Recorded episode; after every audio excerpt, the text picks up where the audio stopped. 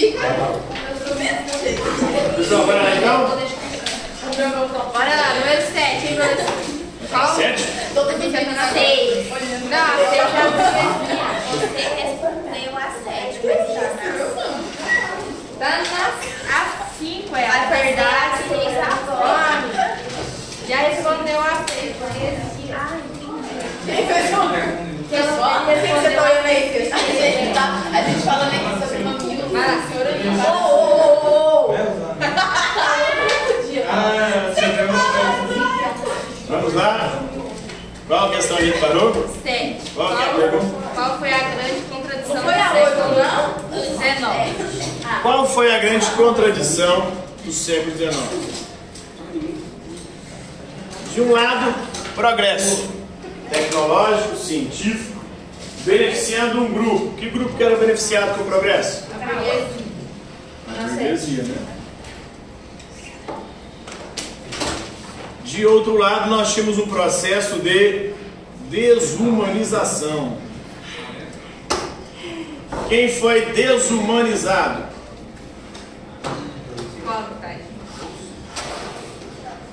Proletariado. Os antigos camponeses e artesãos do antigo regime, do absolutismo da Idade Média, do período feudal. Proletariado é o que recebe. Oi? Proletariado. Proletariado vem de prole. A única riqueza que tinha é os filhos. Por quê? Porque quanto mais filhos, mais gente para ajudar nas despesas de casa. Eles moravam em cortiços, em albergues, amontoados uns sobre os outros, todo mundo junto, mais gente, Em ô. em condições totalmente insalubres. Porque não tinha saneamento básico, não tinha esgoto, não tinha água tratada. Amontoados uns sobre os outros, grande parte deles doentes. A expectativa de vida era baixíssima, a mortalidade infantil era muito alta. Então a maioria dos bebês que nasciam morriam. E sobreviviam aos primeiros anos de vida. Por causa das doenças que se propagavam muito facilmente. A água então não era tratada, muitas das doenças eram transmitidas pela água, outras pelas acomodações, eles moravam, como eu disse, em cortiços, em albergues, amontoados uns sobre os outros, era fácil propagar doenças ali. Os camponeses, antes desse período aqui, eles moravam no campo, na terra do senhor feudal. O que o senhor feudal fazia? Concedia um pedacinho de terra para o camponês. Durante quase cinco dias, o camponês trabalhava nas terras do senhor. Dois a três dias, ele podia trabalhar na própria terra que o senhor tinha concedido para ele. Ele podia plantar, podia criar animais ali e garantir sua subsistência. Com os cercamentos dos campos, os camponeses são expulsos e vão para as cidades. Aí nas cidades eles têm trabalhado aquilo que aparece. Existiam leis contra a vagabundagem. Então, se você fosse desempregado, era considerado vagabundo. Você podia ser preso, podia cortar sua orelha, cortar seus dedos. Tudo por quê? Eram as penas que se praticavam contra os criminosos. Quem que eram os criminosos? Desempregados, gente que não conseguia emprego. Você não conseguisse emprego, você não Você era precisava ser ladrão, mas já cortava. Só de estar à toa na rua você era vagabundo. E vagabundo é algum criminoso em potencial. Oi. Você não está fazendo nada, cabeça vazia, oficina do diabo, fazer merda. Vai cometer crimes. Para não cometer crime, eu te prendo. Você é um vagabundo? Oi, eu corto a orelha. Quais foram as fases da Pera aí, calma. Acabou, não? Os artesãos também, os artesãos, eles viviam do seu artesanato, faziam calçados, vestimentas, ferramentas, armas. Aí com a Revolução Industrial, a indústria, as fábricas, as máquinas substituem o artesão. O artesão perde os seus meios de produção. E aí ele tem que também trabalhar na fábrica nessas mesmas condições. Ele trabalhava crianças, mulheres, tudo também. As crianças, por exemplo, trabalhavam nos serviços que os adultos não conseguiam fazer. Por exemplo, limpar chaminés. Não cabia o adulto na chaminé. Então quem ia lá, subir na chaminé, para limpar a chaminé, criança. Com fuligem de fumaça, respirando aquilo. E aí a expectativa de vida também dessa criança era baixíssima. Ia com certeza ele ter problemas pulmonares de respiração sérios, gravíssimos. Então, desumanização total. As mulheres a mesma coisa. Quando eles trabalhavam nas fábricas era para limpar as máquinas. As máquinas eram extremamente cortantes, podiam perder dedos, mãos, braço, perna. As crianças, né, porque eram mais sem noção, não tinha tanta noção assim quanto os adultos, não eram tão cuidadosos. e direto se ferrava. Trabalhando também nas minas para tirar carvão e outros minérios. Aí nas minas a mina podia desabar. As minas muitas vezes para você entrar você tinha que estar agachado, então que era muito alto. Tinha problemas de coluna. As crianças iam também e lá era encharcado, né? Pegavam doenças, ficavam doentes não conseguiam se curar. Esse é o processo de desumanização que assolou o proletariado aí no começo do capitalismo, no capitalismo industrial ali, da transição do século XVIII para o século XIX. Condições completamente desumanas. Com o tempo as coisas foram melhorando. Os operários, o proletariado foi se organizando e reivindicando direitos, chamados direitos trabalhistas. Eles trabalhavam aqui 14, 16, 18 horas por dia. Condições completamente insalubres e desumanas. Aí foi reduzindo a jornada de trabalho, né? A 12, 10, até chegar às 8 atuais. Isso foi tudo fruto de organização, luta e conquista social dos sindicatos, dos operários. Né? Os direitos trabalhistas também, direito a férias, 13 terceiro, tudo isso vai ser conquista de muita luta, depois de muito sofrimento, de muita é, condição desumana na qual os trabalhadores trabalharam ao longo do tempo. Próxima questão. Quais foram as fases da Revolução Industrial? A Revolução Industrial passou, né, até hoje, o século por quatro fases. Né?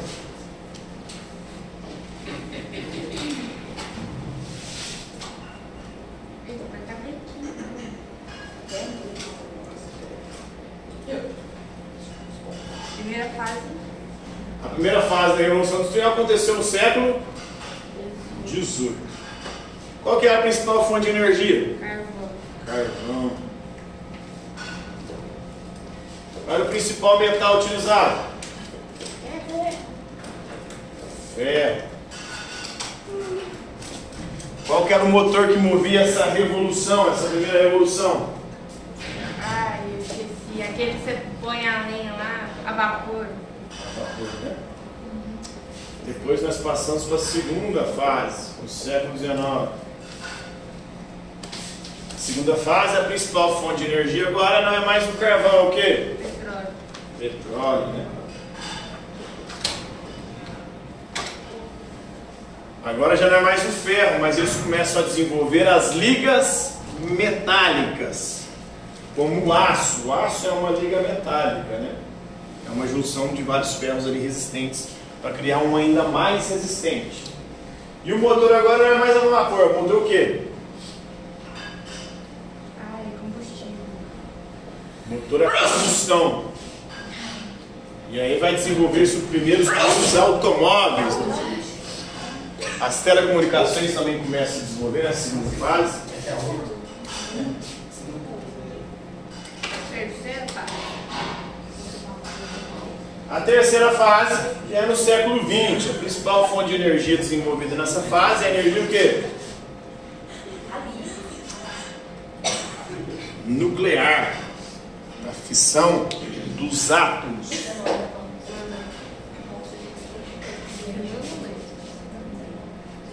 Aqui nós temos o desenvolvimento agora de outros tipos de motor e também outros tipos de ligas metálicas cada vez mais resistentes e também o desenvolvimento de tecnologias no campo das telecomunicações. Né?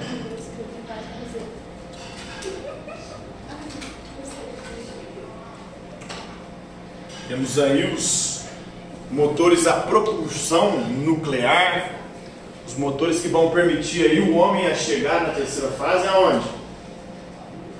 No Ah. século XX, onde o ser humano chega? Na inteligência artificial. Não. A quarta evolução. É, a inteligência artificial já da quarta, né? Da era da informação. A Na Lua? tecnologia. Oi? É na Lua? Na Lua, né? Esses motores aí.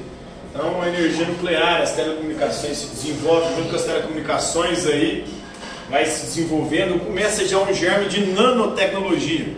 A tecnologia é que vai desenvolver depois os chips, as telecomunicações, que vai permitir a quarta fase, que é essa que nós vemos hoje. Né?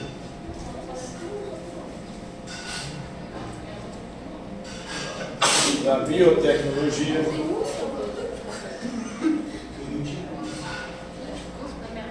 começa a desenvolver ali uma tecnologia dinâmica com os seres vivos, produzindo seres híbridos, geneticamente modificados, chips, né? Temos também a nanotecnologia.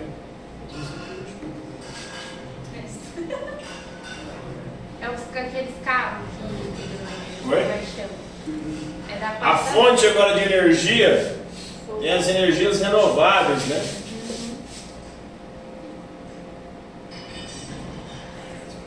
Eólica, solar.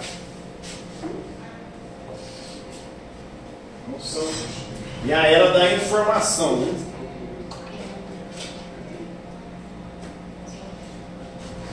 No ambiente virtual, na internet. Essa é a quarta fase. Como se instauraria a caso? Como? É difícil prever isso, né?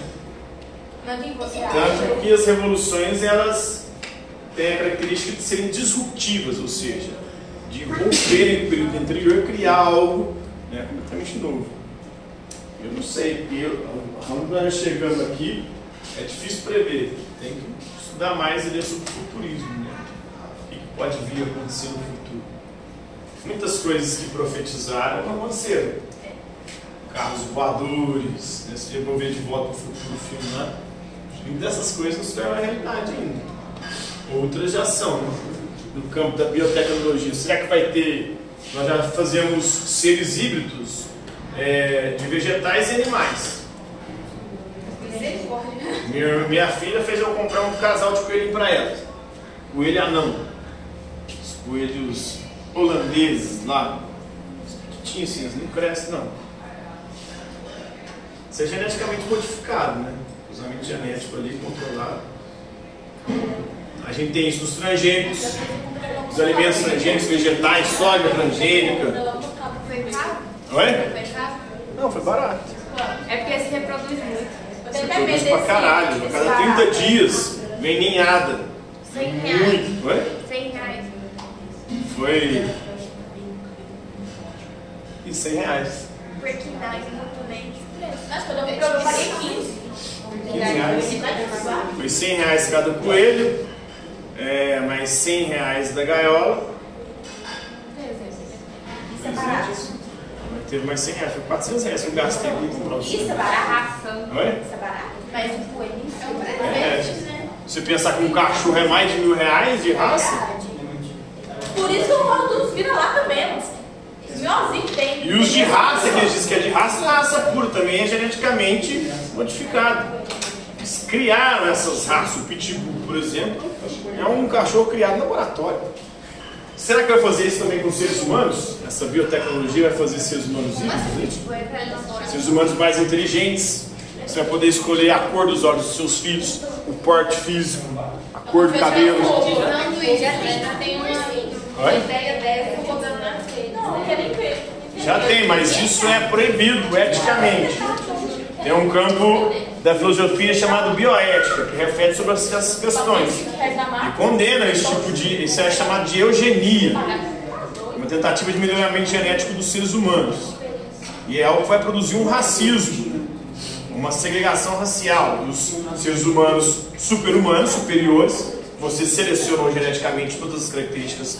né, Vai virar um filme, um. Enquanto os pobres vão continuar reproduzindo, sem essa tecnologia, produzindo seres humanos normais.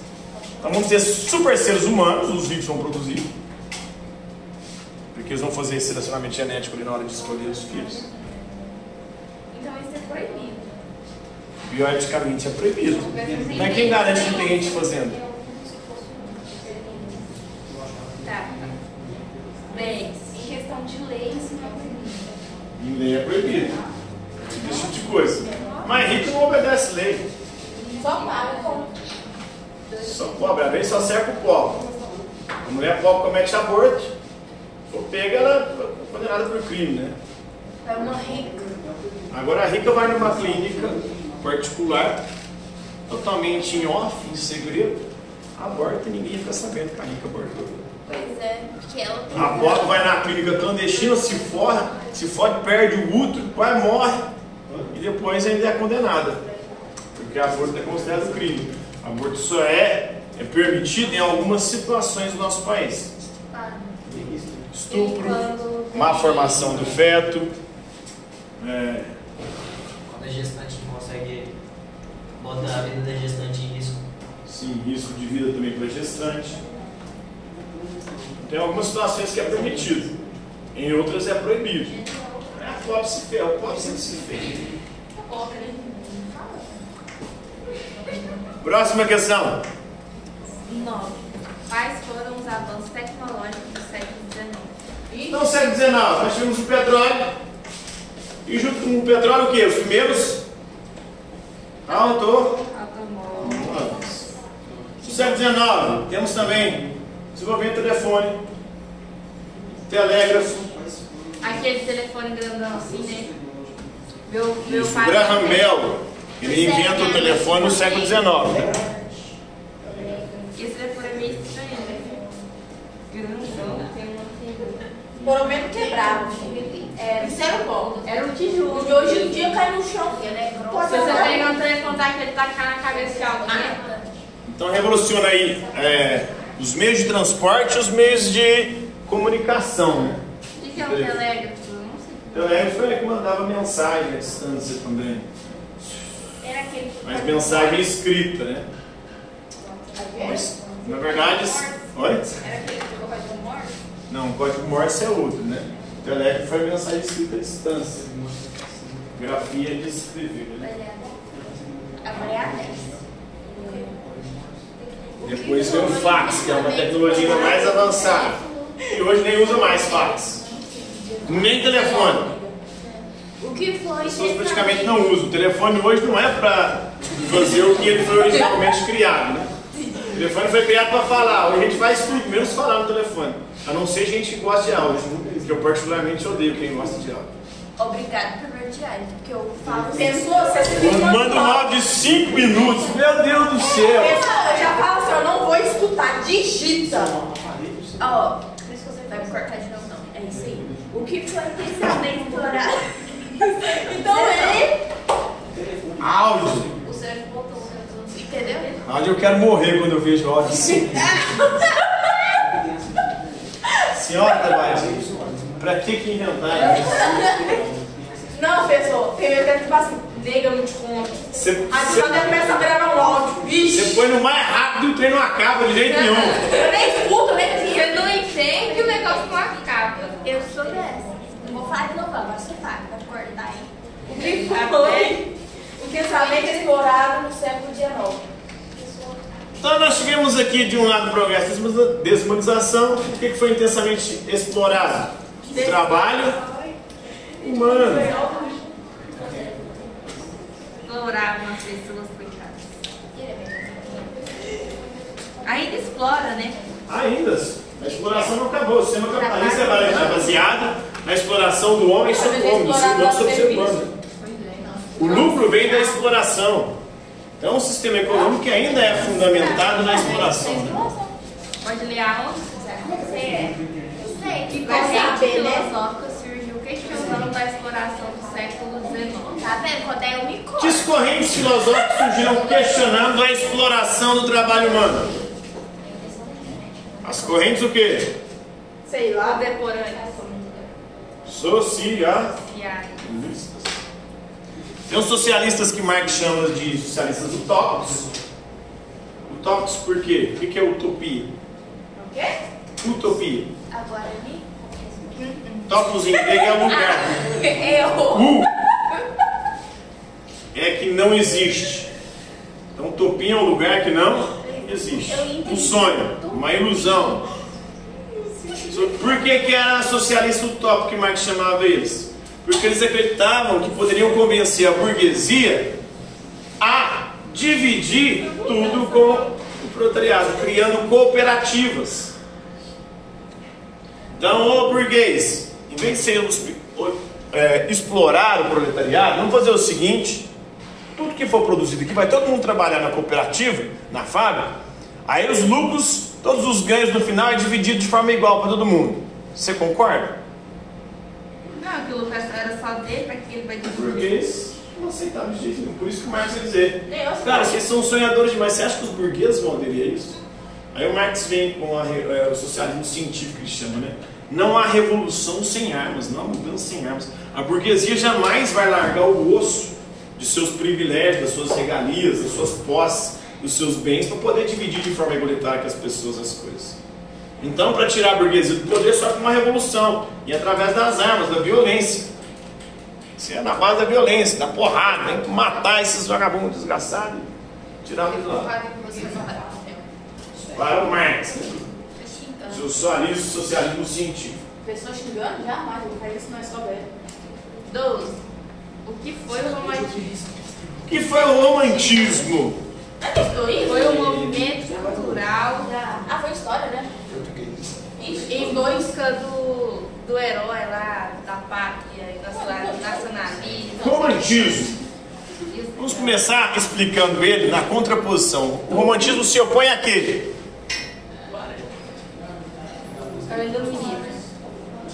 Mas não foi. Não, ele se opõe ao iluminismo. Por quê? O iluminismo valorizava o quê? A luz da razão. Qual é a luz que deve guiar a humanidade rumo à liberdade e ao progresso? A luz da razão, da ciência.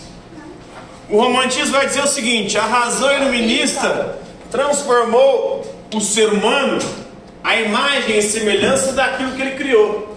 São as máquinas. O ser humano virou um ser racional, calculista, maquinal. O ser humano é muito mais do que um ser, um animal racional. O ser humano é um animal sentimental. Às vezes não. Depende. Para o romantismo é. A parte mais importante nossa não é a razão, são os nossos sentimentos. Sentimentos. E para vocês, Pra mim? qual que é a parte mais importante? A razão ou os sentimentos? Você é mais racional ou você é mais sentimental? Tem gente que é mais racional, tem gente que é mais. E quem é mais racional é mais frio, não é? Calculista. Não é o ser, nem vejo. Gente Não mais sentimental é gente mais passional, que sofre muito mais. Posso nem falar. Já fiz. Pessoal, ela vai te dar um soco. O quê? Ela foi pra falar seu computador de novo. O quê? Desculpa? Pode falar. Não, não, pode deixar, eu também se sente ignorada. Faz isso comigo desde o infância. É porque eu não escutei. É porque elas estão fazendo piadas que não tem graça. Ele pegou raiva da sua cara, das piadas do ano passado. Beleza. Eu não escutei. O que que você falou? Eu não lembro. Então o romantismo vai privilegiar o lado sentimental dos seres humanos. Por isso romântico, né? Romântico vem de sentimentos. Sentimento pode mudar pra outra?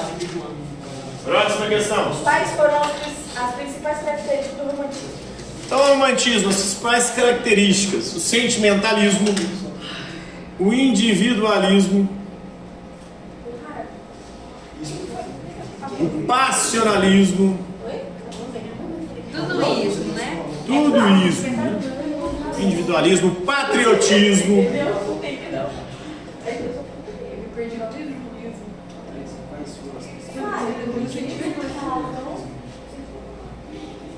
O fideísmo, uma fé sentimental, uma fé melancólica, o naturalismo, amor à natureza,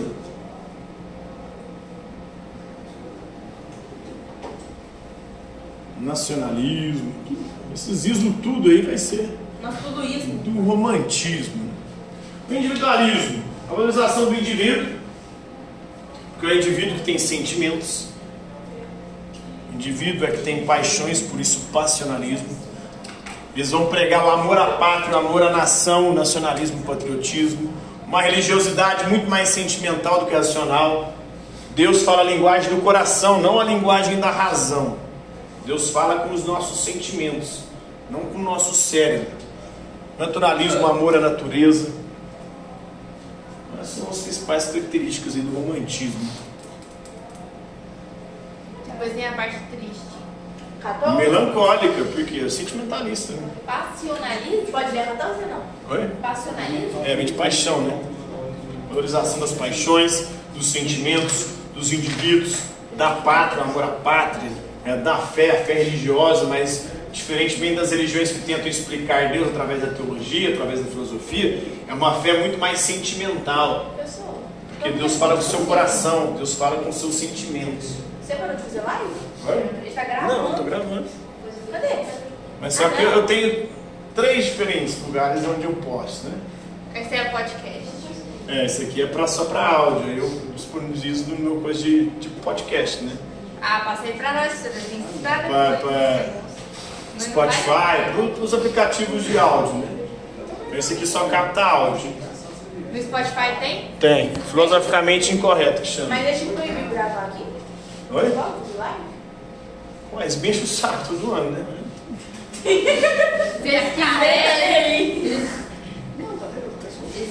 Quer que leia 14? Oi? Quer que leia 14? Sou- 14? Qualquer coisa. Qual que é? Sem pagar pra ler, romantismo? pagar pra Não, ouvir. de graça. Qual foi a influência do romantismo na filosofia? Alguns filósofos foram considerados românticos. Pouco. Temos os pré-românticos. Pode sim pagar. Eu gosto de ver o isso. Eu paguei 34 minutos pra mexer no sério. Os pré-românticos. Aqui, ó, Pedro Mendes Júnior. Isso, isso mesmo. Ganhou mais um, hein? Então, pré-românticos. Quem são os pré-românticos? Eu não consigo enxergar aqui. Pascal e Rousseau. Quê? Me perdi. O que, que você vai falar? Passa. Filósofos são chamados ou considerados pré-românticos, que valorizam mais os sentimentos do que a razão. Filósofos, né? Não. O Pascal diz, por exemplo, o seguinte: a razão não pode explicar tudo. Existem coisas que não são acessíveis para a razão, não são compreensíveis. E aquilo que não dá para explicar com a razão, você tem que tentar compreender com a fé e com os sentimentos. Por exemplo, ele vai ter uma frase famosa do Pascal: O coração tem razões que a própria razão desconhece. O coração. Ou seja, a lógica dos sentimentos é uma lógica que a razão não consegue compreender. Ou consegue? Você consegue entender por que você gosta de quem você gosta? Coração. Por que você se apaixona por quem você se apaixona? Dita de novo essa frase eu escrever. O coração tem razão. O coração tem razões que a própria razão desconhece.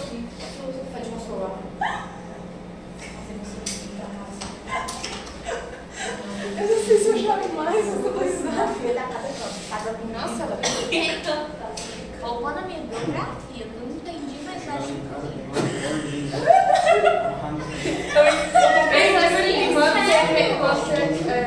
atitudes antióticas. O seu coração tem razões que a sua razão, a sua cabeça desconhece, não entende. Tipo assim, Por que, que você gosta de quem você gosta? Por que você se apaixona por quem você se Por que apaixona? você ama? Por que, que você ama? Porque tem um hormônio que Eu gosto amar. Tô brincando. Não, tem diferença. Tem de hormônio aí, não é? Uma série de fatores. É, né? o- Tem ah, os fatores hormonais, bioquímicos. Tem outros fatores também. É. Psicológicos. Geralmente a gente se apaixona porque a gente vai se fuder, né? A paixão é justamente isso. Ai, é. Você pode perceber. Você, não, você busca inconscientemente Nossa, alguém que vai te fazer sofrer. Existe um radar, uma antena. Por que que a gente vai buscar quem vai fazer a gente sofrer? Não, nem todo mundo, você é mais racional, né? Você é mais frio e calculista. Quem é mais sentimental, sim, só se fode. Porque se deixa guiar pelos sentimentos. Aí os sentimentos têm um radar. As antenas ligadas. Na hora que você fala, quer a pessoa ali? Ela vai foder com a minha vida, então é ela que eu quero. Tá doido? Eu saio correndo. Que? Porque você é mais racional, isso que eu tô te falando. né? Quem é mais racional é mais frio, mais calculista. Quando você percebe que vai dar merda, você já fala, tchau. E eu já Agora, se você for sentimental, você cai, você se envolve e se lasca profundamente. Olha lá aí, Davi. Até hoje como casado. Olha aí. Se tiver até hoje como casado. Aí, viu? Viu a merda, Foi na merda. Não, Se apaixonou é na casado. merda. Já vi. Se você entrar ali, a chance de dar tudo errado, você sofrer igual um condenado, é gigantesca. Mas é isso que eu quero. Mas é isso que eu quero. E vou lutar por isso. E quem discordar, vou afastar da minha vida. Não, pior que eu gosto de escrever. Pô, Por quê? O ela- Você não deixa se guiar pelo coração, né? Você vai mais pela razão. Quem vai pelo coração só. Se lasca. Mas tá é minha mãe, então. Tipo assim, eu tô vendo a pessoa lá, Minha me mãe mal, não combinou nada comigo, eu vou insistir por quê? Não tem uma lógica. Mas aí esses relacionamentos também eles são mais quentes, mais fogosos. Como assim o quê? Você entendeu? Em todos os aspectos, né? A paixão, a vontade, o fogo é muito maior. Porque não Os relacionamentos da cabeça, né, intelectuais, da razão, são geralmente mais tranquilos, mais pacíficos e não tem tanta paixão O assim. ruim é quando a mulher tá toda apaixonada. Bom, é a mulher lá toda apaixonada, o homem nem gostando da mulher, a mulher lá toda fogueta, né? Nossa senhora, vem cá lá assim, ó. Pode nem ver que já arrepia, né? Faz esses, esses negócios biológicos, encharca. Então Rousseau, ele também é considerado um pré-romântico, porque Rousseau, ele vai ter uma ideia do ser humano no estado de natureza idealizada, romântica. É o chamado mito do bom selvagem. Tem um livro disso. Eu lembrei desse. Tem um livro. Tem o da literatura indianista brasileira, que é do romantismo brasileiro, José de Alencar, Iracema. Iracema é a boa selvagem, é um índio puro, que não foi corrompido. O europeu, o Rousseau, o homem nasce bom. Isso. O homem nasce bom, a sociedade o corrompe. Os índios eram bons, bons por natureza, não tinha maldade. Quem trouxe a maldade e corrompeu os índios? O homem branco. Esse é o mito do bom selvagem. O selvagem não era tão bonzinho assim. Por que, que é mito? Porque o selvagem não era tão bonzinho assim. Os índios não tinham conhecimento e avareza dos europeus, mas eles tratavam entre si. Viviam em guerra uma, uma tribo contra a outra. Praticavam antropofagia, comiam os inimigos. Tinha. Várias merdas entre eles mesmos também, né? Então, eles não eram tão bonzinhos assim não. O homem branco vem e faz muito mais merda? Faz. Olha só o que eles fizeram com o Yanomami lá no, em Roraima, né? Quê? Os Yanomami. Vocês estão acompanhando não, noticiário? E o professor de geografia falou lá Falou, ué. Os garimpeiros estão lá explorando ouro nas terras indígenas lá, que eles não querem. contaminando as águas de mercúrio. Aí contamina os peixes, contamina a água que bebe, você come peixe tem mercúrio, o mercúrio vai para o cérebro, que lá dá problemas neurológicos gravíssimos. Aí as mulheres grávidas, o mercúrio vai para os fetos. Aí prejudica o futuro bebê que pode vir a nascer, pode nascer com defeitos, com é, problemas genéticos, né? Tem uma série de BOs. Sem contar que eles matam índios. Os garimpeiros estavam estuprando índios. Tinha mais de 50 índias lá grávida de uma garimpeira. Aí tem doenças sexualmente transmissíveis, drogas rolando, a solta, né? Da droga pros índios lá. Né? Tá arregaçando com os índios lá. Não que eles eram bonzinhos, de boa, A mas gente tá regredindo. tá conseguindo acabar com mais ainda com eles. Né? E depois nós temos o idealismo alemão. Vai. é- Esse é dos créditos. O idealismo alemão já não é pré-romântico, ele já é romântico, né? Você ia, você ia ainda da pergunta? Isso. Ele nasce a partir do movimento na Alemanha chamado Sturm and Drang, né? Ou tempestade e ímpeto. Por quê? O sentimento é uma tempestade, é ímpeto, é pulsão, é loucura. É um trem irracional, é algo que você não tem o controle. Assim funcionam os sentimentos. E o idealismo alemão vai destacar a valorização das ideias, inclusive o idealismo aqui também é uma das características, né? As ideias, né? As ideias com a razão. São as ideias que transformam a realidade. As ideias aqui não é no campo racionalista, apesar que vai ter um que mistura isso, né? O Hegel. Hegel vai trabalhar razão e sentimentos. O Hegel vai dizer, nada no mundo se faz sem paixão, ou seja, sem sentimentos. Mas existe uma razão que move os nossos sentimentos. Uma razão que gente não tem controle. Mas ele move tudo. Existe uma razão que move toda a realidade. A realidade é governada por um espírito racional. Que em nós se manifesta de forma irracional nos sentimentos. Acabou? E não vai passar mais não, né, professor? Ela tá acabando. Hoje não. Deus. Então por hoje é só. Esse